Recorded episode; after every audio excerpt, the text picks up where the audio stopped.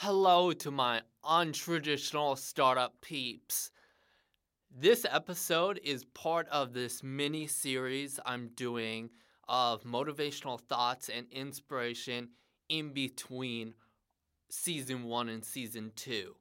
When you make a mistake or you're wrong about something, if you really want to grow in life and in business, you have, have to be humble enough to acknowledge your shortcomings and mistakes and not be super like, oh, I never make a mistake because we all make a mistake.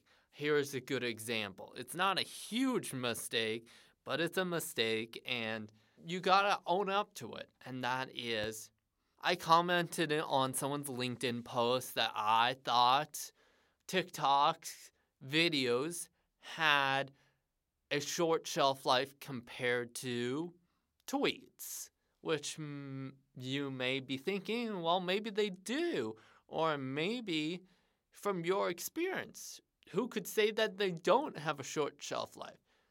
But then the next day, I had a video that got like 90 likes on TikTok, so that's a fair amount for a new creator. It, what seemed overnight, just exploded. And I mean exploded. It's still going up. It's at 4,300 likes and growing with like 60,000 views on it. And it's just like the stupidest video ever.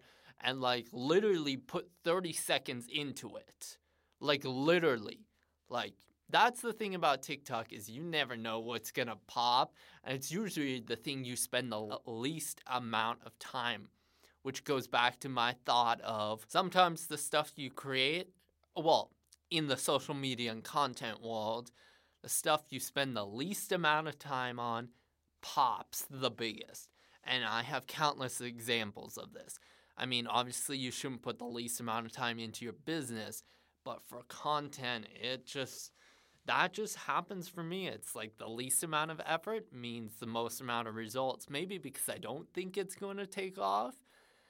And that's why, or I spend so much time on a project and then it doesn't take off and then it's a huge letdown.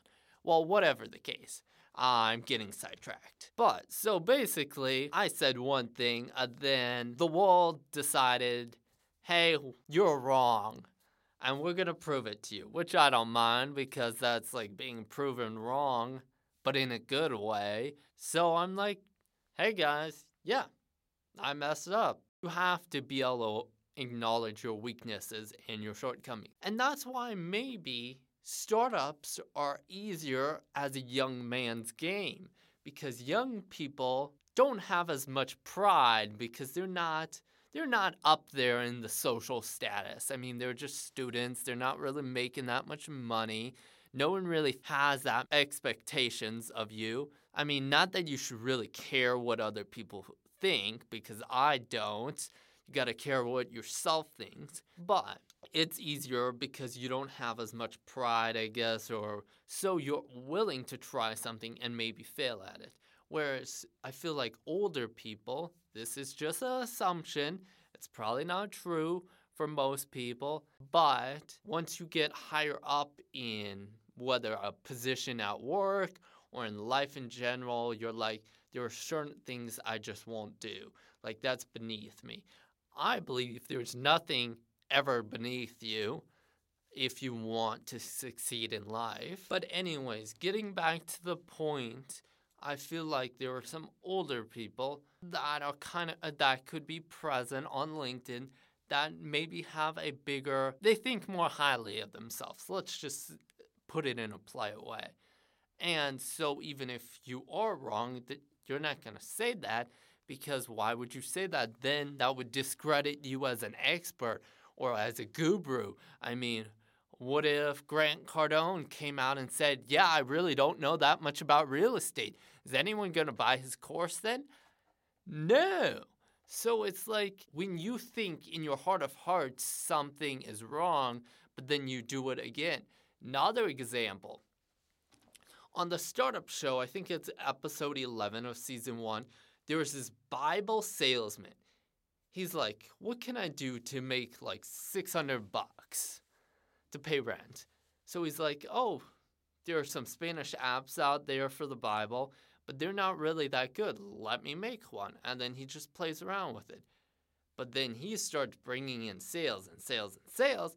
And then he was talking to the host, and he's like, yeah, it's I'm kind of in a quandary. Technically, I'm a online Bible salesman, yet I'm a huge atheist and I totally think the Bible is full of fiction and stories and nonsense. I'm like, first of all, I'd hate to find out I was buying something from someone who totally hated that item and like thought you were a fool who had his head stuck up in the clouds just because you believed in the Bible. You got to have some standards somewhere.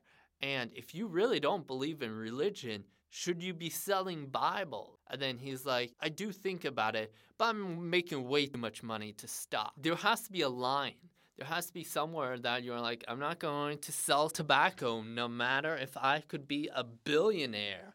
And where's that line for you? Obviously, I'm a huge proponent against tobacco and the smoking and vaping industry. And that's one thing I'm really strongly against. But then, you know, you can meet other people that are like, no, I'll do anything to make a buck. And it's hard when you're a young student and you need to pay the bills. You can't be like that starving artist who it's like, how dare you try to pay me for my art? I'm selling out, you know? But you gotta find a balance. You gotta like pay your bills and be profitable and not think money is dirty or filthy or sinful, but you also need to have convictions. So it's finding the right balance from that. And that goes back to the are wrong or you made a mistake, you got to own up to it. And you got to change or you're never going to grow in business. And I hope you guys get something out of this.